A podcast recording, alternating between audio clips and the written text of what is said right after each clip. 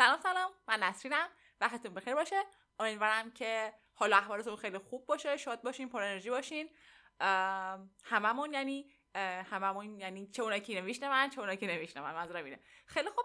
کتاب شهر طلا و سرب رو شروع کرده بودم که بخونم. از این دفعه به بعد فست فصل میریم جلو. اینطوری که یعنی یک فصل شما می‌خونه فصلش پیام. الان فصل اول من خوندم فصل دوم رو پیام می‌خواد بخونه. و اینجوری این کتاب تمام می‌کنیم کتاب شهر طلا و سرب رو یک بار دیگه معرفی بکنم. اسمش رو گفتم شهر طلا و سرب نویسنده جان کریستوفر مترجم الله نوریان. بعد انتشارات کانون پرورش فکری کودکان و نوجوانان. فصل دوم رو الان می‌خواد پیام بخونه به اسم زندانی سیاهچال خب بریم. زندانی سیاهچال غروب حرکت کردیم. در ابتدا که هوا گرگومیش بود از میان دره نزدیک آهسته می رفتیم و بعد در زیر نور ماه به راه خود ادامه دادیم. آنقدر رفتیم و استراحت نکردیم تا آفتاب بالا آمد. آن وقت به نیمه راه ساحل باخترید و دریاچه‌ای رسیدیم که زیر مخفیگاه ما قرار داشت. خودمان را کنار کوه پنهان کردیم. پشت سر ما آن بالا قله های سفید کوهی بود که سفر از آنجا آغاز شده بود. خسته بودیم. غذایی خوردیم و بعد تمام آن روز طولانی و گرم را با خستگی زیاد خوابیدیم. از آنجا تا جایی که می بایست ارگونیک در کنار رودخانه منتظر ما باشد 100 کیلومتر راه بود. ما راهنما داشتیم. او یکی از مردان گروه های حمله بود که کشور را به خوبی می شناخت و با ما تا محل قایق می آمد. بیشتر شبها راه می رفتیم و روزها استراحت می کردیم. سفر ما چند هفته پس از آن میهمانی و سخنرانی یولیوس آغاز شده بود. در این مدت به ما دستورها و آمادگی بیشتری دادند. ابتدا موهایمان را کوتاه کردند و کلاهک های تقلبی را روی سر ما گذاشتند. کلاهک ها ابتدا عجیب و خیلی ناراحت کننده بود ولی رفته رفته به این کلاهک های سخت فلزی عادت کردیم. موی من کم کم بلند می شد و تور فلزی کلاهک را می پوشند. مطمئن بودیم که پیش از شروع مسابقات با سایر پسرهایی که مثل خودمان در هفته های اول تابستان صاحب کلاهک شده بودند فرقی نخواهیم داشت. به هنگام خواب شب کلاه پشمی سرمان میگذاشتیم. اگر این کار را نمی کردیم سوز سرما از لابلای فلز عبور می کرد و از خواب بیدارمان می کرد. هنری در میان کسانی که هنگام ترک دهلیز برای بدرقه ما آمده بودند نبود. من حال او را درک می کردم. اگر من جای او بودم دلم نمی‌خواست آنجا باشم. واکنش فوری من نفرت از فریتز بود که جای او را گرفته بود ولی به یاد آوردم که یولیوس گفته بود باید بر بی های خودم چیره شوم همچنین به یاد آوردم که از دوستی میان بیمپل و هنری هم در زمان سفر به کوههای سفید ناراحت شده بودم و از اینکه اجازه داده بودم این احساس در طول اقامت من در قلعه سرخ برج در من راه یابد از خودم بدم آمده بود. تصمیم گرفتم دیگر نگذارم این گونه حالتها بروز کند. با این تصمیم کوشش کردم تا بر خصومتم نسبت به فریتز چیره شوم و با او مهربان باشم. اما با تمام تلاش من او همچنان از ما کناره می گرفت و هنوز هم کم حرف و گوشگیر بود. کم کم از این رفتار او بدم می آمد و به نظرم این بار تا حدی حق با من بود. ولی باز هم موفق شدم ناراحتیم را پنهان کنم. بیمپل همراه ما بود و وجود او خیلی موثر بود. ما اغلب با هم حرف می زدیم البته در مواقعی که حرف زدن خطری پیش نمی آورد پریمو راهنمای ما که مردی سیاه چرده و تانمند بود صورت زشتی داشت ولی بسیار با اراده بود. او غیر از مطالب مربوط به خطرها و دستورها چیزی نمی گفت یک هفته مهلت داشتیم تا به قایق برسیم. ولی راه را در چهار روز طی کردیم. از روی تپه های بلندی که در نزدیکی خرابه های یک شهر بزرگ بود می‌رفتیم. این خرابه ها گرداگرد پیچ رودخانه ای را که قرار بود از آن بگذریم احاطه کرده بود.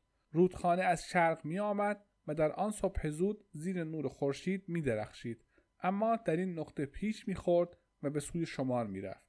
کوره راه بالایی و کوره راهی که از میان تپه های ویرانه شهر می گذشت خالی از آبر بود. ولی بالاتر از آن عبور و مرور وجود داشت.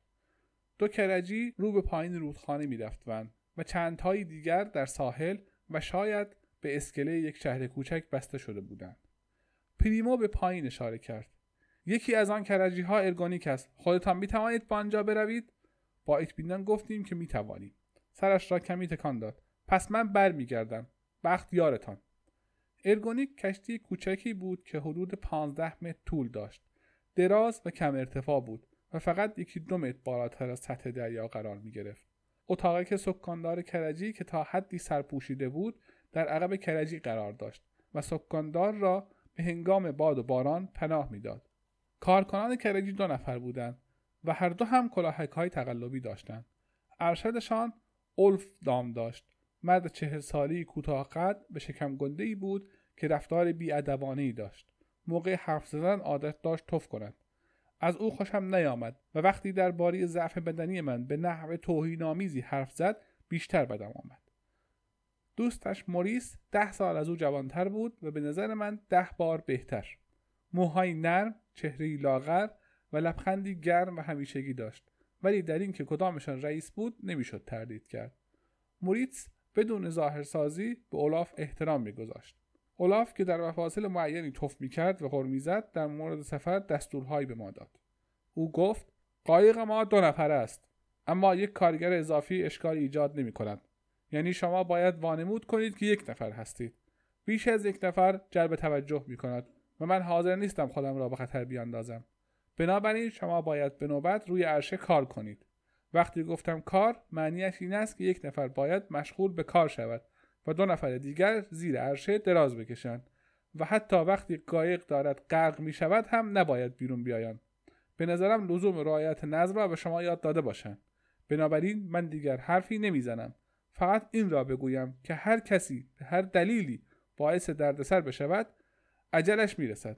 من وظیفه شما را می‌دانم و امیدوارم موفق بشوید. ولی اگر در این سفر کوتاه عاقلانه رفتار نکنید دستورها را رعایت نکنید معلوم نیست بعدا بتوانید مفید باشید. بنابراین من درباره کسی که بیتوجهی بکند ملاحظه نمی کنم و میاندازمش بیرون و چون نمی‌خواهم کسی به بندرگاه عوضی برسد و از مردم سوالهایی بکند وزنه ای را با خودم آوردم تا به پای کسی که بیرون انداخته می شود ببندم. سینش را صاف کرد توفی انداخت و قرید فکر کردم جمله آخر را فقط محض شوخی گفته. ولی مطمئن نبودم. به نظر می رسید خیلی راحت می تواند تهدیدش را اجرا کند و بعد حرفش را دنبال کرد. شما زود رسیدید. این بهتر از دیر رسیدن است. ما باید بارگیری هم بکنیم. بنابراین زودتر از سه روز دیگر نمی‌توانیم حرکت کنیم. فقط می‌توانید یک روز زودتر راه بیفتیم. بنابراین دو نفر اول که زیر عرشه هستند تا دو روز نمی‌توانند رنگ آسمان را ببینند. می‌خواهید برای این کار قرعه کشی کنید؟ به بیمپل نگاه کردم. دو روز روی عرشه به مراتب بهتر از زیر عرشه بود. ولی احتمال داشت که آدم مجبور شود دو روز در کنار فریتز ساکت بماند. بیمپل که ظاهرا مثل من فکر می‌کرد گفت من و ویل داوطلب می‌شویم که آن زیر بمانیم. اولف به من نگاه کرد و من با سر تایید کردم. او گفت هر طور که دلتان می‌خواهد. موریتس بهشان نشان بده کجا باید دراز بکشند مسئله ای که بیمپل را هنگام رسیدن به ساحل رودخانه به فکر واداشته بود این بود که کرجی ها با چه نیرویی حرکت می‌کنند. کرجی ها بادبان نداشتند. اصولا بادبان در رودخانه ارزش چندانی نداشت. البته ممکن بود که به آسانی همراه با جریان آب بروند ولی در جهت خلاف مسیر چطور می توانستند به اینجا برسند؟ وقتی نزدیک شدیم دیدیم که در دو طرف کرجی ها چرخ های پرداری هست بیمپل از این فکر که شاید نوعی موتور از روزگار قدیم باقی مانده باشد و همان موتور این کرجی ها را به حرکت در می آورد به هیجان آمد. اما حقیقت ناامید کننده بود. زیر هر چرخ از داخل رکاب داشت و این رکاب در سفرهای مخالف جریان آب با نیروی چند الاغ حرکت می کرد و چرخهای بیرونی را به گردش در می آورد. ها که از کوچکی برای این کار تربیت شده بودند به طور یک نواخت جلو می رفتند و قدرت آنها کرجی را در رودخانه به جلو می کشند. زندگی دشوار و ملالآوری بود. من برایشان متاسف شدم ولی موریتس که واقعا از این چهار پاها خوشش می آمد خیلی خوب از آنها مواظبت می کرد. در سفرهایی که کرجی موافق جریان رود می‌رفت از الاغها زیاد استفاده نمی‌شد هر وقت که فرصتی پیش می آمد چرا می کردن. حالا اولاغها در مزرعه نزدیک ساحل رودخانه بودند و آنقدر آنجا می ماندن تا ارگونیک راه بیفتد. من و بیمپل پیش از آنکه آنها بالای عرشه بیایند در استبلهای کوچکشان ماندیم. آنجا بوی اولاغ و علوفه می‌داد و این بو با بوی کالاهای قبلی مخلوط شده بود این دفعه بار قایق عبارت از اشیاء چوبی منبت کاری شده بود این چیزها را ساکنان جنگل های بزرگ مشرق رودخانه می ساختند و برای فروش به سایر مناطق می فرستادند. این کالاها را به خاطر شکدندگیشان می بایست با دقت بار کرد. افرادی نیز روی قایق آمده و مواظب بار کردن آنها بودند. من و بیمپل پشت جوالهای یونجه پنهان شدیم و سعی کردیم تا آنجا که ممکن است سر نکنیم. با وجود این یک بار من نتوانستم جلوی عطسی خودم را بگیرم. خوشبختانه آنها با سر صدا حرف می‌زدند و میخندیدند و متوجه نشدند. وقتی مهلت دو روزه به سر آمد کرجی از ساحل جدا شد و در مسیر رود افتاد. آسوده شدیم. الاغها رکاب می‌زدند هر دفعه دوتا و یکی استراحت می‌کرد. من و بیمپل برای کسی که باید جای فریت را روی کرجی بگیرد قرعه کشیدیم. قرعه به نام من افتاد و بالا رفتم. روز ابری و پرباد بود باد از شمال می آمد و گهگاهی با خود رگبار باران می آورد.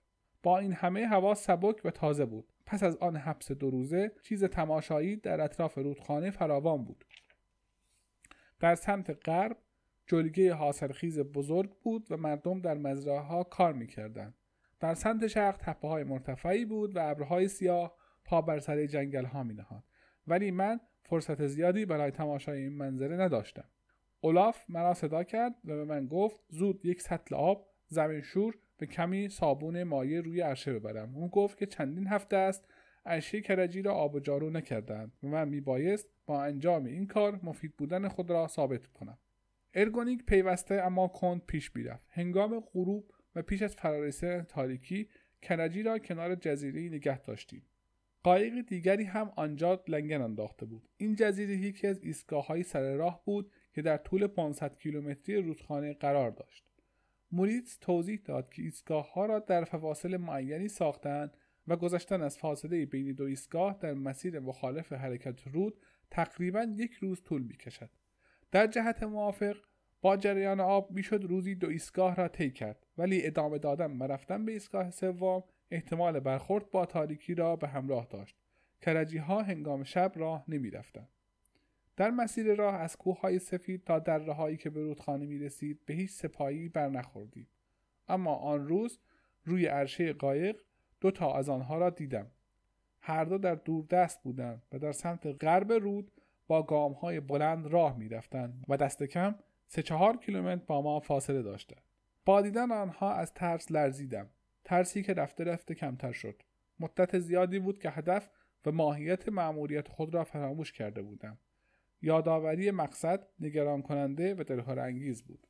سعی کردم خودم را با این فکر تسلی بدهم که تا به حال هیچ مشکلی پیش نیامده و کارها به خوبی پیش رفته. چندان فایده ای نداشت. شب بعد این تسلای کوچک هم از بین رفت. ارگونیک در ایستگاه نیمه راه در شهری کوچک که مرکز تجارت بود توقف کرد. موریتس گفت اولاف در اینجا باید معامله انجام بدهد که در حدود یک ساعت طول می‌کشد. ولی چون ما از برنامه جلو هستیم تصمیم گرفتیم تا صبح روز بعد اینجا بمانیم. اما آفتاب داشت غروب می‌کرد و هنوز از بازگشت اولاف خبری نبود. کم کم ناراحتی موریتس آشکار شد و ترسش را به زبان آورد. اولاف گاه گاه در شرابخواری زیاده روی می‌کرد. موریس فکر می‌کرد که اولاف با توجه به اهمیت زیادی که این سفر داشت شراب نخواهد خورد. او گفت او ممکن است یه سر به میخانه بزند تا برای فرونشاندن خشمش یک گیلاس مشروب بخورد. اما یک گیلاس ممکن است بشود دو گیلاس و سه گیلاس و خلاصه کار به جاهای باریک بکشد. آن وقت احتمال این هست که چند روزی به کرجی برنگردد. فکر چنین پیش آمدی ناراحت کننده بود. خورشید در مغرب نشست و از اولاف خبری نشد.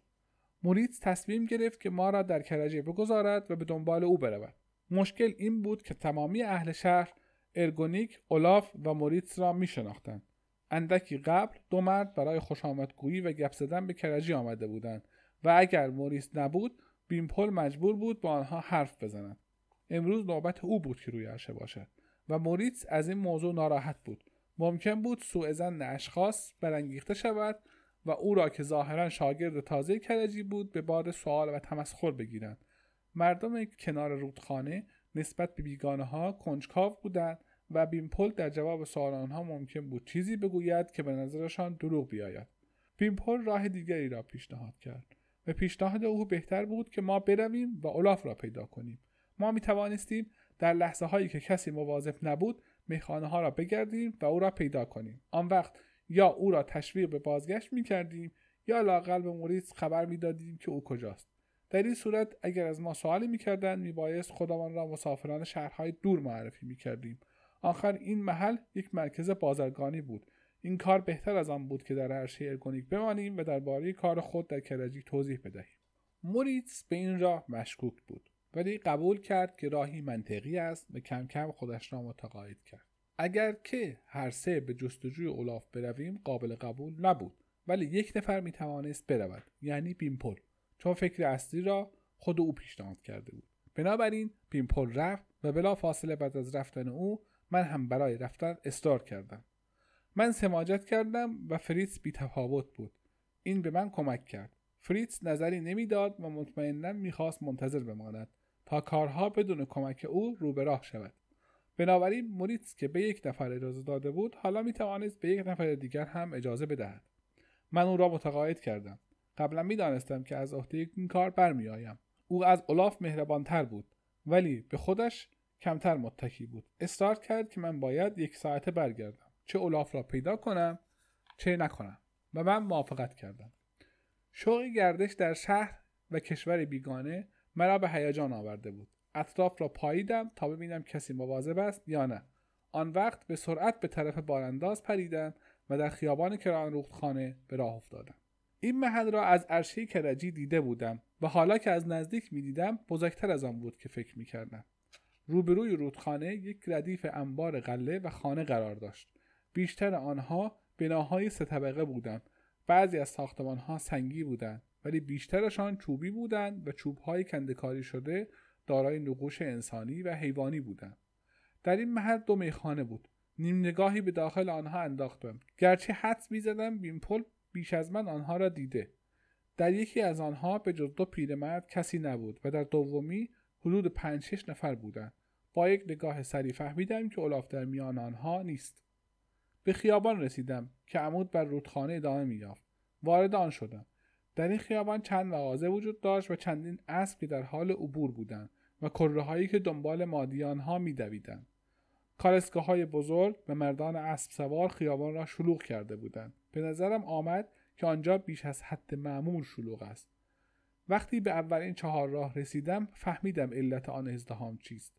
در هر دو طرف خیابان های متقاطع دکه هایی بود که خوراک و پوشاک و انواع کالاهای دیگر میفروخت.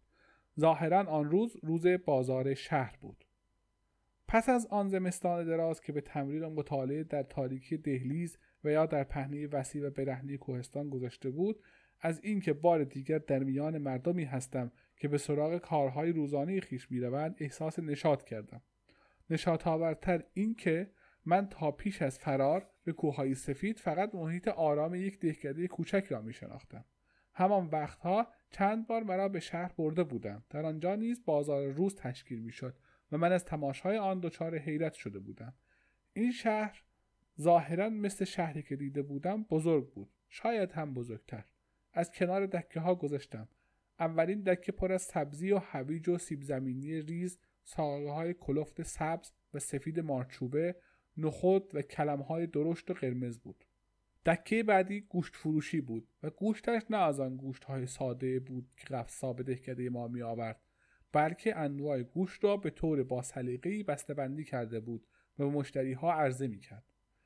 من می‌رفتم تماشا می کردم و می بویدم. یک دکه مخصوص انواع پنیر با رنگ ها و شکل ها و اندازه های مختلف بود تا آن وقت نمی‌دانستم که انواع پنیر آنقدر زیاد است در دکه ماهی فروشی ماهی های دودی و شور را به چنگک آویخته بودند و ماهی های تازه را که از رودخانه گرفته بودند و فلسهایشان هنوز خیس بود روی های سنگی گذاشته بودند. اکنون که تاریکی فرا می رسید بعضی ها سرگرم بستن دکه های خود بودند.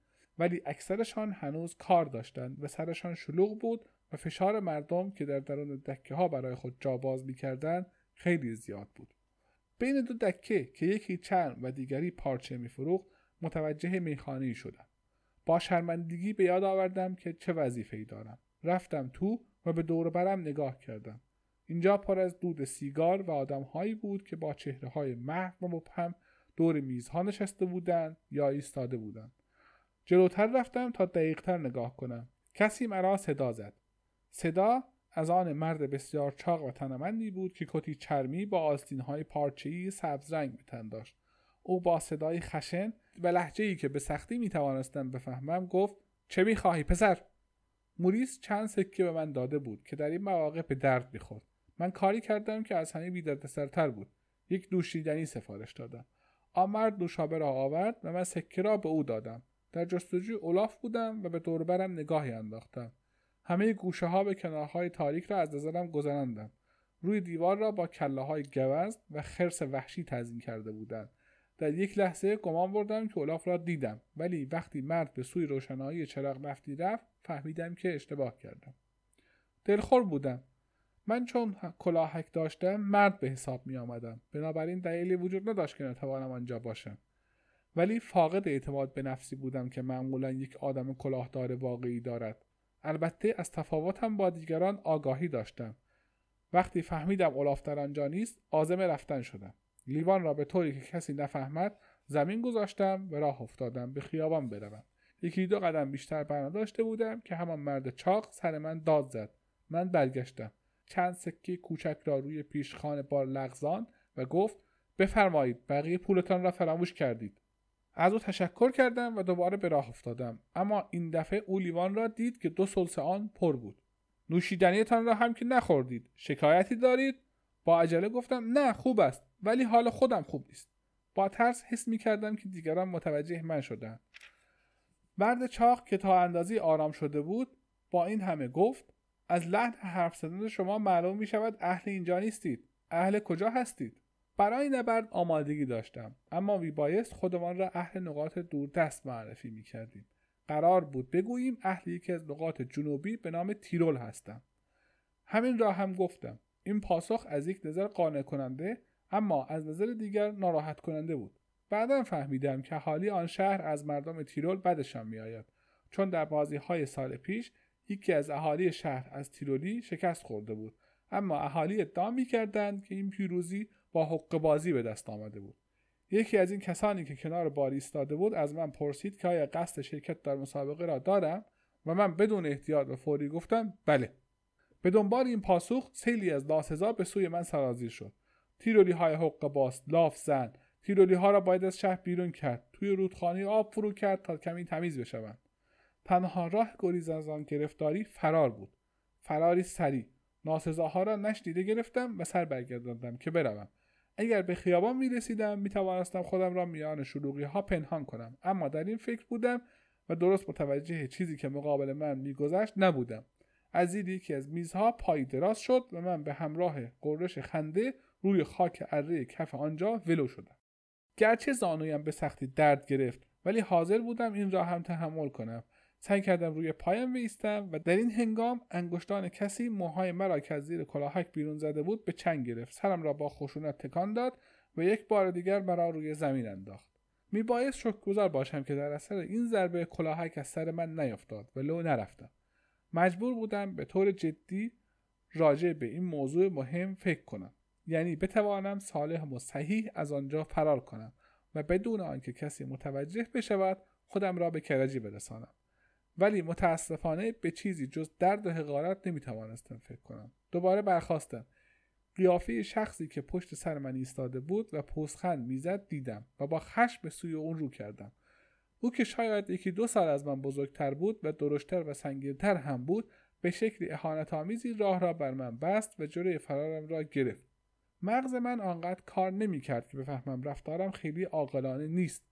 ولی آنقدر کار می‌کرد که مهارت هایی را که در مدت طولانی آموزش به دست آورده بودم به کار ببرم. وانمود کردم که می‌خواهم به او حمله کنم. در این حال او دستش را به صورت تصادفی به طرف من آورد. من به سوی او رفتم و با مشت محکم روی سینهاش کوبیدم.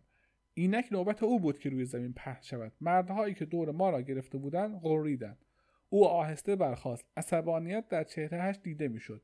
دیگران عقب رفتند. حلقه ساختند و میزها را عقب کشیدند فهمیدم که کار را باید به انجام برسانم. ترسی نداشتم. ولی می توانستم فرق بین حماقت و شجاعت را تشخیص دهم. یولیوس به من هشدار داده بود که مواظب بی های خودم باشم. و حالا یک هفته پس از آغاز سفری تا این حد مهم همان عیب داشت کار مرا به جاهای باریک بیکشم. او حمله کرد و من ناچار شدم فکرم را متوجه چیزی کنم که مقابلم بود. جای خالی دادم و به او که تعادلش را از دست داده بود ضربه ای زدم. با آنکه از من بزرگتر بود چیر دستی مرا نداشت. می توانستم تا موقعی که دلم می‌خواست او را بازی بدهم و از پا و نفس بیاندازم ولی این کار اصلا فایده نداشت. آنچه که در موقع لازم بود یک در ضربه کاری بود. این کار از هر نظری نگاه می‌کردم هرچه زودتر انجام می‌شد بهتر بود. به این خاطر دفعه بعد که حمله کرد با شانه چپم به شکمش یورش بردم. مشت راستم را به شکمش کوبیدم و قدمی به عقب برداشتم و بلافاصله ضربه بسیار قوی به سرش زدم. برای زدن این ضربه نیروی زیادی صرف کردم. او سریعتر از دفعه پیش عقب رفت و ناگهان به زمین افتاد. مردان تماشاگر ساکت بودند. من به حریف فرو افتاده خودم نگاه می کردم و چون دیدم هیچ نشانی از برخواستن در او دیده نمی شود به سوی در حرکت کردم. انتظار داشتم که راه خروج من باز شود ولی اینطور نشد. آنها بدون کوچکترین تکانی ساکت به من نگاه کردند. یکی از آنها کنار جوان مضروب زانو زد. او گفت به سرش ضربه زد. ممکن است بد جوری صدمه دیده باشد. دیگری گفت باید پلیس خبر کنیم. چند ساعت بعد سر بلند کردم و ستارگان را دیدم که در آسمان سیاه رنگ صاف می درخشیدند سردم بود و گرسنه. بیچارگی و تنفر از خود به من روی آورده بود. من در سیاه چالی زندانی شده بودم. رئیس کلانتری در بازجویی از من خیلی بدرفتاری کرده بود. شخصی که با ضربه من به زمین افتاده بود برادرزاده او و پسر یکی از تجار بزرگ شهر بود. شهادت داده بودند که من در میخانه با گفتن کلمات توهینآمیز درباره اهالی آن شهر او را تحریک کرده و بعد در موقعی که او متوجه نبود کتک زدم. این شهادت اصلا واقعیت نداشت. ولی تعداد شهود زیاد بود و همه آنها این قصه ساختگی را تایید می‌کردند. حریف من خودش جزو شهود نبود زیرا مغزش در اثر برخورد با زمین صدمه دیده بود. او در وضعی نبود که به کسی چیزی بگوید. به من هشدار دادند که اگر او خوب نشود ممکن است مرا اعدام کنند. مجبور بودم تا مدت کلانتر می‌خواهد در همان سیاهچال بازداشت و محبوس بمانم. این کار در نظر آنها بهترین راه مجازات تبرکار بود. سیاهچال یک گودال گرد بود که حدود 20 متر عرض و شاید همانقدر گودی داشت. کف آن سنگفرش و دیوارهایش را هم سنگی بود. دیوارها آنقدر صاف بود که هر گونه کوششی برای بالا رفتن را بیهوده می نمود و از طرف دیگر در بالای گودال سیخهای آهنی به سوی داخل گودال کار گذاشته بودند و این فکر فرار را نامیدانه تر جلوه می‌داد. مرا از بالا مثل گونی سیب زمینی داخل گودال انداختند و رفتند نه غذایی به من دادند و نه روپوشی. تا بتوانم سرمایه شب را که هر دم سردتر می‌شد تحمل کنم. آرج و بازوی من بر اثر سقوط خراش برداشته بود. ولی لذت واقعی آنطور که بعضی از اسیر کنندگان من با خوشحالی به من گفته بودند روز بد چهره نشان داد. این گودال را هم برای تنبیه و هم برای سرگرمی اهالی ساخته بودند. رسمشان این بود که بالای گودال بیستند و به زندانی بدبخت با هرچی که در دستشان بود حمله کنند. انواع کسافت سبزی پوسیده لجن و چیزهای از این قبیل را بیشتر میپسندیدند. اما واقعا ناراحت کننده بود. ممکن بود از سنگ تخت پاره و یا بطری شکسته هم استفاده کنند. در گذشته زندانی ها را به شدت زخمی کرده و حتی کشته بودند. آنها از این کار لذت زیادی می بردن. حتی از بازگو کردن کارهای خیش هم لذت می بردن. فکر کردم وقت یارم بود که آسمان صاف است وگرنه از باران هم در امان نبودم. کنار دیوار تاغاری آبی بود تشته بودم ولی نه آنقدر که آن را بنوشم. وقتی مرا توی گودال انداختند هوا کمی روشن بود و دیدم که خزه سبز رنگی سطح آب را گرفته بود. به زندانیان سیاهچال غذا نمی‌دادند. زندانی هر وقت خیلی گرسنه می‌شد شروع می‌کرد به خوندن پسمانده های استخوانها و نانهای بیاتی که به سویش پرتاب شده بود. این هم از نظر آنها سرگرم کننده بود. عجب احمقی بودم. میلرزیدم و به خودم ناسزا می‌گفتم و خودم را به خاطر حماقتی که کرده بودم سرزنش می‌کردم. کم کم شب به پایان می‌رسید. یکی دو بار روی زمین دراز کشیدم. خودم را جمع کردم و سعی کردم بخوابم. ولی هوا سردتر شده بود و من مجبور شدم بیستم و راه بروم تا خونم از جریان نیفتد در آرزوی طلوع آفتاب بودم و در این حال از همین امر هم وحشت داشتم. دلم می‌خواست بدانم چه بر سر دیگران آمده. آیا اولاف برگشته بود؟ می‌دانستم که امیدی به مداخله او به سود من در میان نیست. او در این شهر خیلی مشهور بود ولی جرأت نمی‌کرد خودش را به خاطر من به خطر بیاندازد. حتما فردا صبح آنها راه خود را دنبال می‌کردند و مرا اینجا رها می‌کردند. کار دیگری نمی‌توانستند بکنند دایره وسیع آسمان بر فراز سرم درخشانتر شد و از نور ضعیف داخل گدا توانستم بفهمم که مشرق کدام طرف است. برای ایجاد تنوع پشت به دیوار سنگی نشستم. با وجود سرما خستگی بر من چیره شد. سرم روی سینهام خم شد. آنگاه صدایی از بالا مرا از خواب پراند. آدمی را دیدم که پایی را نگاه می‌کرد. چهرهش در آن صبحدم رنگ پریده به نظر می رسید با وحشت اندیشیدم او آدمی سهرخیز و بیتاب است که برای آزار دادن قربانی که من باشم آمده است و حتما کمی بعد پرتاب چیزی شروع می شد.